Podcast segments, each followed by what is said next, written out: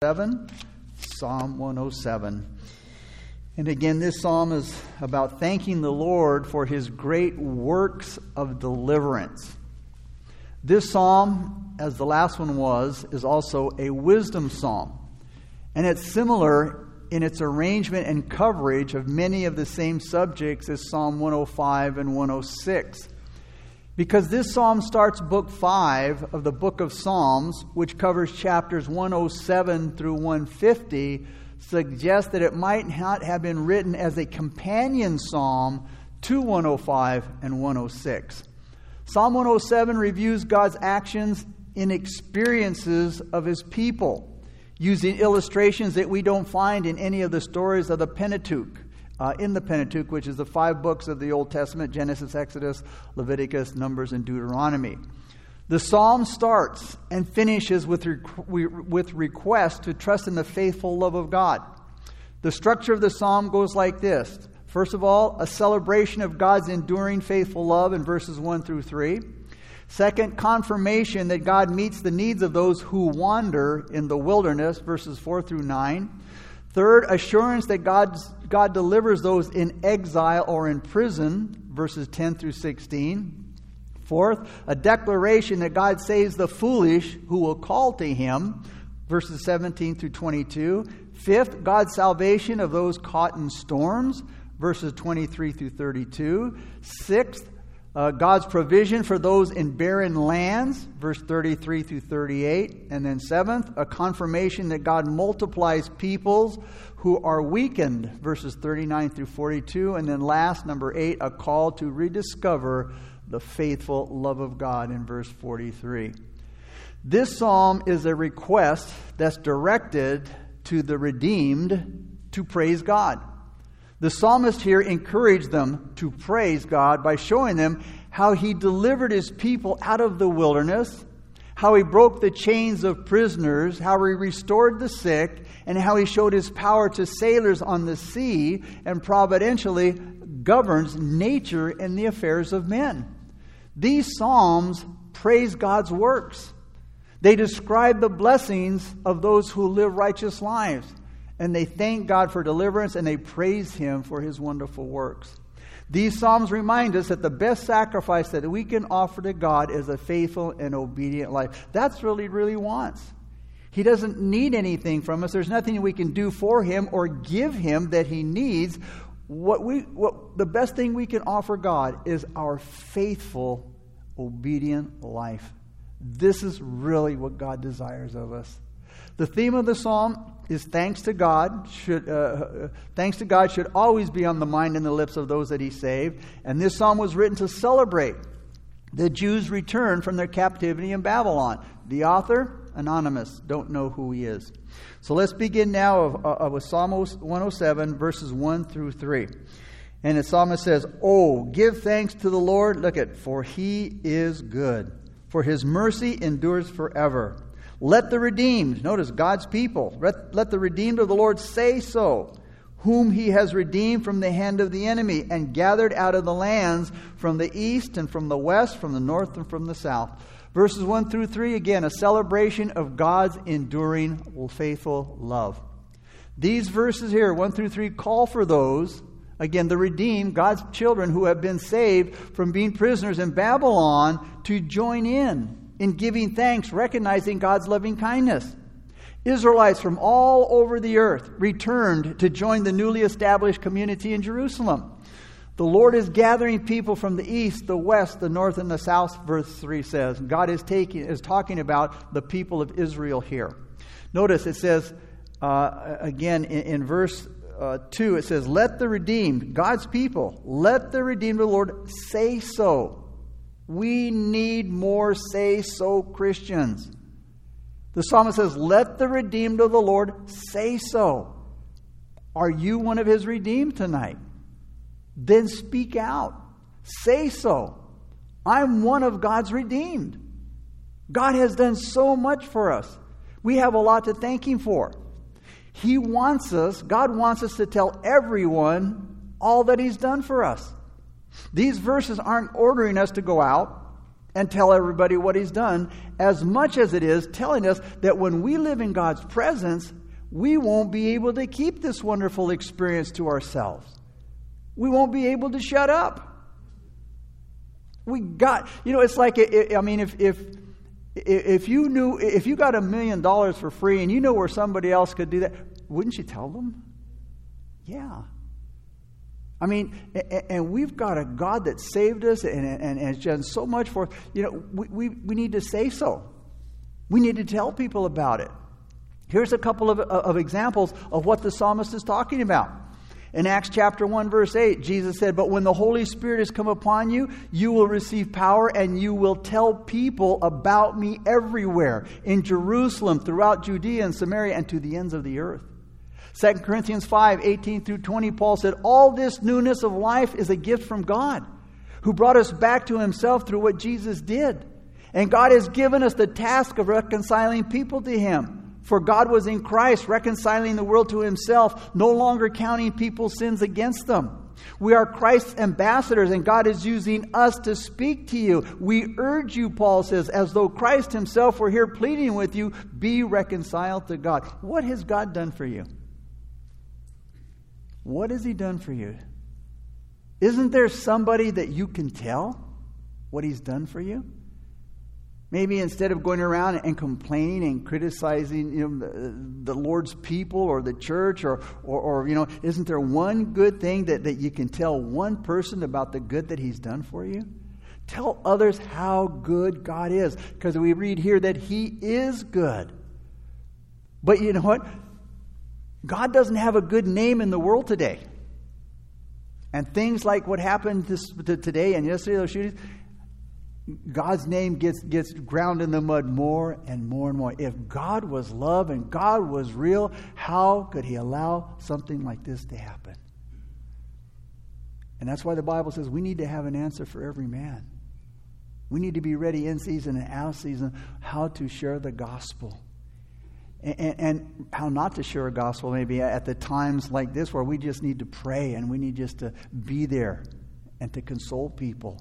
But we do need to tell him tell others how good he is. Again like i said he doesn't have a, a good name in the world today. God has a bad reputation today. And i wonder many times where he got it from.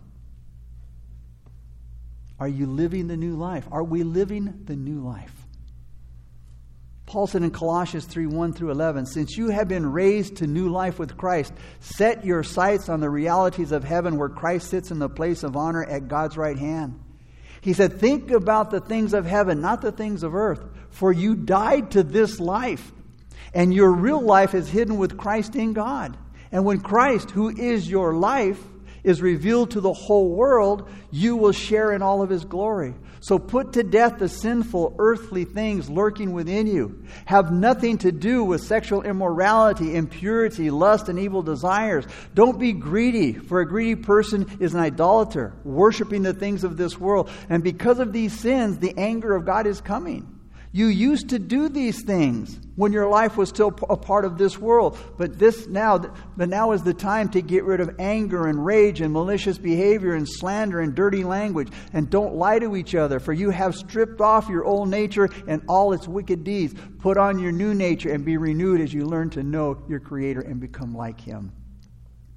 Are we like Him in our new life? And many times God's reputation is tarnished because of his children. God does not have a whole lot of friends in this world. The court system is not God's friend. The government is not God's friend. Of all the billions of people in the world, not many are his friends. He has no great champion or no great crusader like Goliath. And to go out and to represent him and only a few speak up for him. There aren't many who speak for him to say something good in his behalf. Now, we have a lot of pagan, lost cults that, that, that will go out and, and, they, will, they will speak about their religion. They will speak about their, their cultic God. And they will do so more than, than many uh, that, that, that belong to the, to the living God. Who they can have a, a personal relationship with. Again, uh, he doesn't, you know, he, he, our God is not hard to approach. You know, and, and, and he's interested in having a relationship with his creatures. And yet we have, again, uh, uh, those pagan religions who, who, who have to uh, serve, uh, who, whose, whose God has to serve them. And, and many have to die for, for their God that they serve. And our picture, God is pictured as a God that will destroy and not save many times, a God that's hard to approach when it's just the opposite. The average person today lives in a land that appears to be civilized with just, just a, a, enough touch of Christianity or Christian customs to look good, yet very superficial. To him, God is not a person that you come to know in a personal way. To them, uh, to the world, God is kept at a distance. He's not considered a good neighbor. He's h- and hard to please. A lot of people think of God as a policeman as if you know he, he just wants to watch him and catch him in, in a wrong act and, and, and you just you know can't wait to punish him no so if anybody is going to say that, that god is good it has to be his redeemed because as the psalmist said he is good and that's not a cliche it's not a motto it's not a half truth it is true and you know what it's something that can be proven verses 4 through 9 they wandered in the wilderness in a desolate way. They found no city to dwell in. Hungry and thirsty, their soul fainted in them. Then they cried out to the Lord in their trouble, and He delivered them out of their distresses. And He led them forth by the right way that they might go to a city for a dwelling place. Oh, that men would give thanks to the Lord for His goodness and for His wonderful works to the children of men. For He satisfies the longing soul and fills the hungry soul with goodness. Verses 4 through 9 now is the confirmation that God meets the needs of those who wander in the wilderness. He meets the needs of those who are lost. True happiness can only be found in Jesus Christ. And four pictures of God's loving kindness to men are now developed in the following verses. The first one is that of pilgrims who had lost their way in the desert and were on the verge of perishing if God hadn't provided for them. Homelessness, or maybe just being lost in the wilderness, is the first picture of danger. If you've never been homeless and you've always had a roof over your head, man, you should be more, even more grateful than those who have just, you know, gotten a home, especially if you've been raised in a Christian home.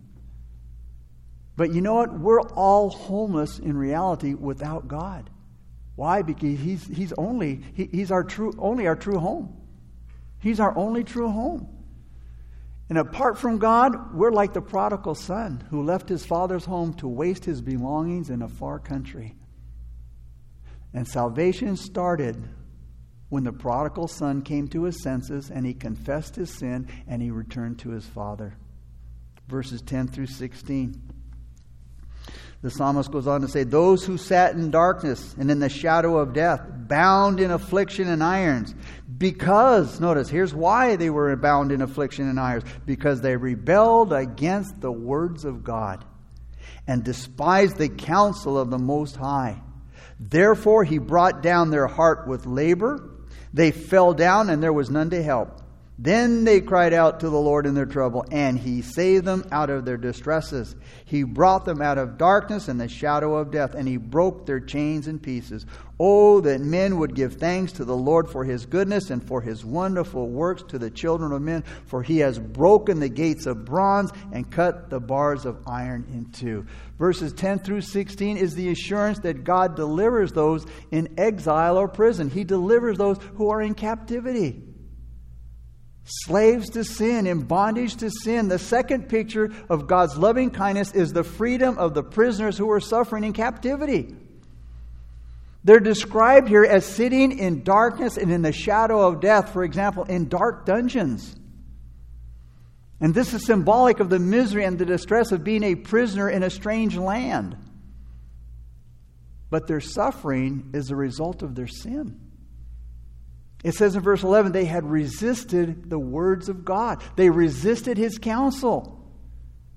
And you know, you aren't going to end up well if you resist God's word. They despise the wisdom of his plans for their life. And in verse 12 says, that's why he broke them with hard labor. There aren't a lot of people we know who can say they've been delivered from prison literally. There are some. But all who are Christians can say that they've been delivered from the prison house of sin. And this prison is what Jesus seems to have been thinking about in the synagogue at Nazareth when he spoke about coming to proclaim liberty to the captives in Luke 4:18. And the reason for Jesus coming to this earth, earth wasn't to let people out of prison literally, but to free everyone from the chains of sin who's ever believed on him. We've been slaves of sin, but by his atoning death, we have been set free forever. And each one of us can say that we've rebelled against the words of God and that we've despised the counsel of the Most High, like verse 11 says, and that God brought us out of the darkness and the shadow of death and broke our chains in pieces, verse 14. Man, shouldn't we thank God for that deliverance? They can now thank and praise the Lord God because, verse 15 and 16 says, He's broken the gates of bronze and He's cut the bars of iron in two to set them free. Verses 17 through 22. Fools, because of their transgression and because of their iniquities, notice they were afflicted. Their soul abhorred all manner of food, and they drew near to the gates of death. Then they cried out to the Lord in their trouble, and he saved them out of their distresses. He sent his word and healed them and delivered them from their destructions. Oh, that men would give thanks to the Lord for his goodness and for his wonderful works to the children of men. Let them sacrifice the sacrifices of thanksgiving and declare his works with rejoicing. These verses are a declaration that God saves the foolish who will call on him. A third picture here of God's loving kindness is the healing and the restoration of those who have suffered sickness because of their sins. And here the psalmist is, destri- is describing those who were sick and, and near the gates of death. Maybe you've experienced something like that. You've experienced God's deliverance from a serious illness, just like the psalmist is talking about here. The psalmist is also describing deliverance from spiritual sickness since it refers to affliction that was caused by the rebellion against the words of God, which is the means of our healing, verse 20 says. When we reject the words of God, you know what? It, nothing good is going to happen. But when we heed the word of God, all kinds of good things can happen. You see, God's word is the only thing that can heal our spiritual sickness because the word of God is the only thing that has life. Hebrews 4:12 tells us that the word of God is living, it's alive, it's powerful. And as the word shows us, our condition apart from Jesus Christ is a lot worse than just being sick. We're actually spiritually dead. So far as being able to respond or come to God is concerned, because the Paul said we are dead in our trespasses and sin. And when God speaks His word from the preacher's mouth to our hearts, uh, uh, to the hearts of the listeners, man, we can experience a spiritual resurrection just like Lazarus did when Jesus spoke the words, Lazarus, come forth. Come out of that tomb. Come out of the place of the dead. And until we come to Lord Jesus Christ, we are walking among the dead. We're, we're living dead. And then, using another illustration, uh, uh, Peter spoke about our being born again, not of corruptible seed, but incorruptible, through the Word of God, which lives and abides forever. 1 Peter 1.23. And then the psalmist says in Psalm 19.7, The law of the Lord is perfect, converting the soul. If you're a Christian, God has saved you from the grave. He saved you from the tomb. And by the same life giving, life changing word, the living word, is how he did it. Just like he called Lazarus out of the tomb, his word has called you to life, it's called you back from the dead. The psalm says that you should be thankful for that salvation, according to verses 21 and 22. But the morally stubborn, the morally rebellious, who continue to do wrong, who continue in their wrongdoing, they're fools, the scripture says. And the sickness that's pictured here takes away appetite, verse 18 says, and it brings those who are guilty to the gates of death. And then God sends out His word to heal these desperately sick people. And these people should give sacrifices of thanksgiving and tell everyone about the wonderful works of God. Verses 23 through 32. Those who go down to the sea in ships, who do business on great waters, they see the works of the Lord and his wonders in the deep. For he commands and he raises the stormy wind which lifts up the waves of the sea. They mount up to the heavens. They go down again to the depths. Their soul melts because of trouble. They reel to and fro and stagger like a drunken man and are at their wits' end. Then they cry out to the Lord in their trouble, and He brings them out of their distresses. He calms the storm so that its waves are still. Then they are glad because they are quiet, so He guides them to their desired haven. Oh, that men would give thanks to the Lord for his goodness and for his wonderful works to the children of men. Let them exalt him also in the assembly of the people and praise him in the company of the elders. Verses 23 through 32 are God's salvation of those who are caught in storms. You ever been caught in the storms of life? Probably so. If not, you will. it's just a matter of time. This is the fourth picture of God's loving kindness. It's a picture of God rescuing sailors caught in a bad storm. Now, the psalmist could have been thinking of Job when he wrote this. These were, these were commercial fishermen. These were sailors that, that, that said here to have seen the wonders of God in the depths of the sea. God sends the great ocean storms. The sailors' hearts, it says here, melted as they ride their ships and it would go up and then they would go down on those huge waves. One of my favorite shows is The Deadliest Catch. I don't know if you've ever watched it. It's pretty much the same thing, just a bunch of fishermen throwing out their pots and catching crab. But I, I am blown away by the storms that I see on the Bering Sea. 30, 40, 50 foot waves. And these guys, it's um, and the front of that boat, I, I, I still to this day do not understand how the front of those boats do not go under the water. They go down, they come back up. I just, you know, I went to Catalina on a boat that had three foot swells. I thought I was going to die. I thought I was going to die. I got sicker than a dog. And yet I watched that and I, I, I'm just blown away at the power of God when I see the ocean. I don't know how those guys do it, man. But again, here's sailors here, the same kind of men. These were professionals. These weren't, these weren't just fresh, on the, uh, fresh guys on the boat. The psalmist says here that they're as confused as a drunk man when it comes to dealing with the storm. It says they cried to God, and he calmed the sea. Let these who see this great miracle, God says here, God's word says, praise the Lord in the temple when the congregation gets together for worship and before the leaders of the nation. That's who the elders are, the leaders of the nation. If you've ever been on the ocean during a, a powerful storm, then you can relate to what's described here. I mean, I can't even begin to imagine what it would be like. I love to experience long enough to see it and then just be able to get off the ship and go back to land. It just, again, it blows me away.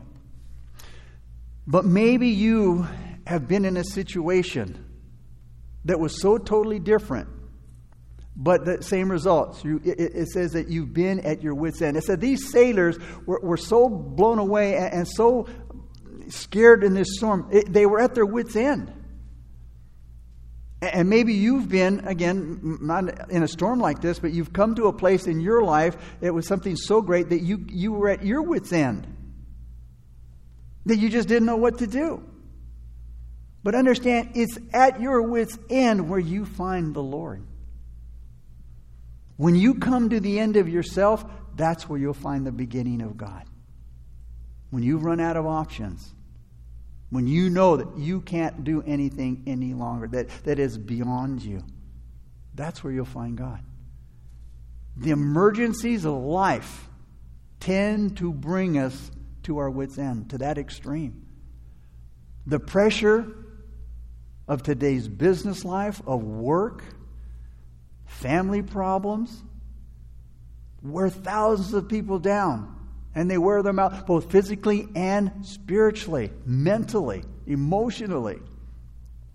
That's we have, why we have so, have so, much, so many uh, neurotics today. People strung out on all kinds of anti anxiety anxiety and depression, drugs and, and alcohol and, and drug abuse.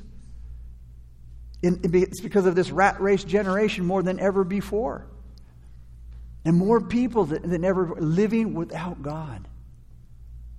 It said that our forefathers lived by the calendar, but today we live by the clock. We're always looking at time. Today, everybody's in a hurry, everybody's going somewhere. And waiting, oh, that's a no no. Patience, uh uh-uh. uh. We don't have time to wait. And many times God, just put, God puts us in a time where we have to wait. It is what it, I mean, that's what it is. That's, it, it is what it is today, for better or for worse. This is the world that we live in. How do you deal with it? Many have experienced the wits' end extremity worry, overwork, stress, strain, poor health, frustration, anxiety, depression. The list goes on and on. These are just some of the things that bring us to our wits' end.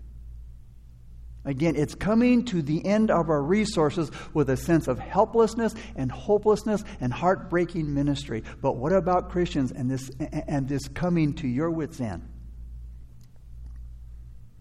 Hey, our adversary, the devil, he strives to drag us down to this place when we come to our wits' end. And he's trying to snuff out your joy and he's trying to take away your testimony. But it shows that Satan isn't all that wise because sometimes he shoots himself in the foot by overdoing it. Because when our hearts are overwhelmed, what we do, it leads us to the rock that is higher than I. And that's what we see here in all these instances.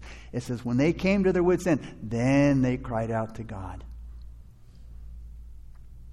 So sometimes Satan defeats his own purpose. We cast ourselves upon God when we come to our wits' end. And our vicious and not so bright enemy ends up, like I said, defeating his own purpose. By his viciousness, he ultimately drives us to God. And we have to learn and learn well that you and I are dealing with a sympathetic Savior, especially when we seem to be at our wits' end. Now, think about this. Like I said these were seasoned sailors. This is what they did for a living. This was their business, this was their life. These were rugged, tough men of the sea. But again, what did we find them doing when they came to their wits' end? Calling out to God. Hey, an emergency severe enough, we will resort to prayer. We will turn to God in prayer. Maybe you were going through a financial problem, a serious financial problem. Maybe a conflict, a conflict, conflict at work. Maybe a, a, a battle within your family. Maybe it was your marriage, an illness. If you were delivered, listen to what 31 and 32 says again. Oh, that men would give thanks to the Lord for his goodness and for his wonderful works to the children of men. Let them exalt him also in the assembly of the people and praise him in the company of the elders.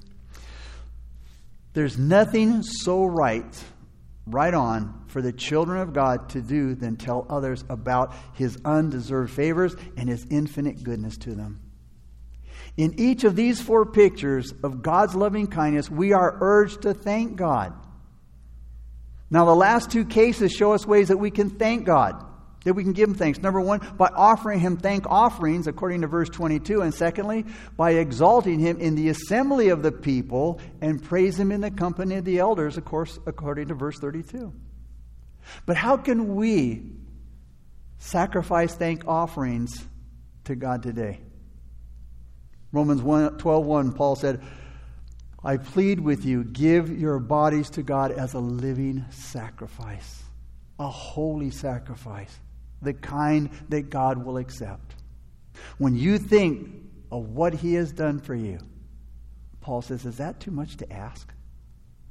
Nothing less than offering our total selves to God is enough. Nothing else is demanded, nothing else is wanted by God. And then, after doing that, we also have to speak about God's mercies to other people, as the psalmist commands.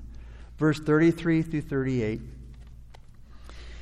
The psalmist says, He turns rivers into a wilderness and the water springs into dry ground, a fruitful land into barrenness for the wickedness of those who dwell in it. He turns a wilderness into pools of water and dry land into water springs. There he makes the hungry dwell, that they may establish a city for a dwelling place, and sow fields and plant vineyards that they may have, that they may yield uh, a fruitful harvest. He also blessed them, and they multiply greatly, and he does not let their cattle decrease. Verses 33 through 38 are God's provision for those who are in barren lands. And sometimes we feel like we're in a barren land. In this last section of the psalm, the psalmist is admitting that not everything that the people of God experience can be described as a deliverance. And it can't always be received with total joy. Because life, as we know, it has its pain, it has its troubles, it has its heartbreak, even for Christians. We are not guaranteed an easy journey, but we're guaranteed a safe landing. And yet, in spite of these pains and these heartbreaks in this life, we can and should praise God for His wisdom and His goodness. And we can do this by seeing God's wise, loving, sovereign hand even in our hardships because He has a hope and a future for us. These things in our life, they're not because God didn't have anything better to do. They weren't random acts by God. He has a plan and He has a purpose for us and a future. And then this psalm ends with a humble recognition of God's sovereignty over all things and all circumstances reminding us that even the bad things, that's all things, as Paul said, in life are in God's hand. All things work together for good for those who love God and are called according to His purpose, not my purpose. Our ups and our downs, our successes and our failures, our prosperity and our calamity in people and in nations are totally in the control of and brought about by the will of the Almighty God. No one is brought down or lifted up unless God wills it. And the scriptures gives us two examples of this reality. First of all, King Nebuchadnezzar is one. He, he had a problem recognizing God's sovereignty. And he refused. He, he wouldn't recognize that even his own destiny was in God's hand. And when, when he took the glory of God to himself, as he looked out over his glorious kingdom, the city of Babylon, he said this in Daniel 4:30, "Is not this great Babylon that I have built for a royal dwelling, but by my mighty power and for the honor of my majesty?"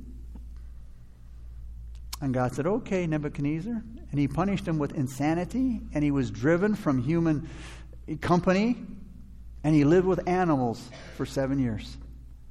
But later on, when he admitted that God was the Most High God, and his sanity was, was restored, Nebuchadnezzar praised God in Daniel 4 34 through 35 and verse 37. Nebuchadnezzar said, For his dominion is an everlasting dominion, and his kingdom is from generation to generation. All the inhabitants of the earth are reputed as nothing. He does according to his will in the army of heaven and among the inhabitants of the earth. No one can restrain his hand or say to him, What have you done? Now I, Nebuchadnezzar, praise and extol and honor the King of heaven, all of whose works are truth and his ways justice. And those who walk in pride, he's able to put down. Everything God does is right and all his ways is just because God is a righteous God. Those who walk in pride, oh man, he's able to humble. And he will, and he does humble. God will humble even the righteous. Look at verse 39. When they are diminished and brought low through oppression, affliction, and sorrow. The second The second biblical truth that no one is brought, or, brought low or lifted up unless God wills it is in the New Testament. It says, He has put down the mighty from their thrones and exalted the lowly. He has filled the hungry with good things, and the rich He has sent away empty. Luke chapter 1, verses 52 and 53. And then the psalmist starts to spell out specific proofs of God's providential government of the world. God punishes wickedness by turning a fertile, well watered land into a barren wasteland. And that's what literally happened to Judah at the time of the exile. But now, God has turned that wilderness into a fertile land again. And the inhabitants can grow their crops and their fruit and raise their cattle and build their cities. Verses 39 through 42. When they are diminished and brought low through oppression, uh, affliction, and sorrow, notice he pours contempt on princes and he causes them to wander in the wilderness where there is no way. And yet he sets the poor on high, far from affliction, and he makes their families like a flock. The righteous see it and rejoice, and all iniquity stops its mouth. Verses 39 through 42 are a confirmation that God multiplies people who are weakened. And here the psalmist continues to follow the triumphs of those that God has blessed with riches. Now, troubles, they may come for a while. But you know what? God won't let them down in their time of need. The princes mentioned in verse 40 are, are any oppressive dictators or tyrants. God humbles them. He humbles their pride and he confuses their counsel. The psalmist may have in mind here the troubles that were faced by uh, those who returned from Babylon after the decree of Cyrus. When God comes to help his people, all mockery of Israel and Israel's God is stopped, verse 42 says. This psalm speaks about four different kinds of people in distress and how God rescues them. Again, in verses 4 through 9, those who are lost and homeless pilgrims. Verses 10 through 16, prisoners, the distressed and the suffering. In verses 17 through 22, and those caught in storms in verses 23 through 32.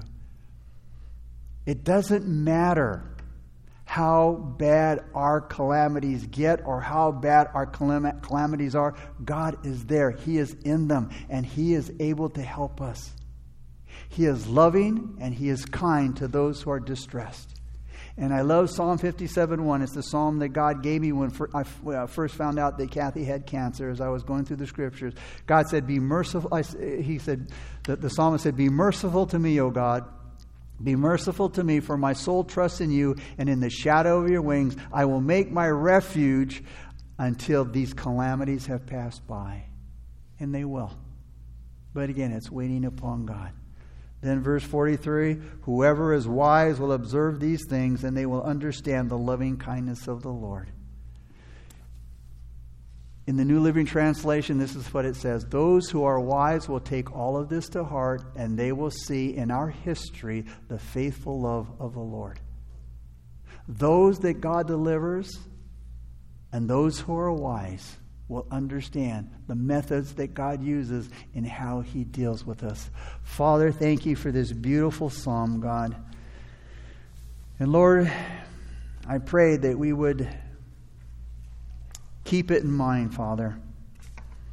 Lord, as we go through the difficulties of life, the trials, the different circumstances, and Father, when we come to our wits' end, Father, it's a reminder that we'll find God there.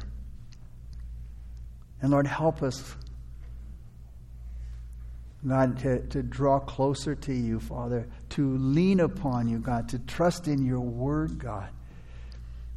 Father, your word heals as well as judges, Lord. The very word of God that saves us will also condemn us if it's rejected. God, help us to be wise in our relationship with you, Lord. Again, help us to be faithful and obedient servants, God. That's what you want of us, God. You don't want anything that we have other than our obedience and our faith. And maybe you're here tonight and you don't know Jesus Christ as your Lord and Savior.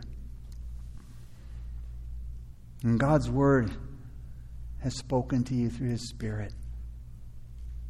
And you recognize, I need Christ. I'm at my wits' end. I've used up all my resources. I, I have nothing left. Lord, I need you. The worship team's going to lead us in a song of worship. And if you want to receive Christ as your Lord and Savior, then as we worship, you get up out of your seat, you make your way towards the steps up front. I'll meet you there. And when the song's over, we'll pray together a simple prayer of faith.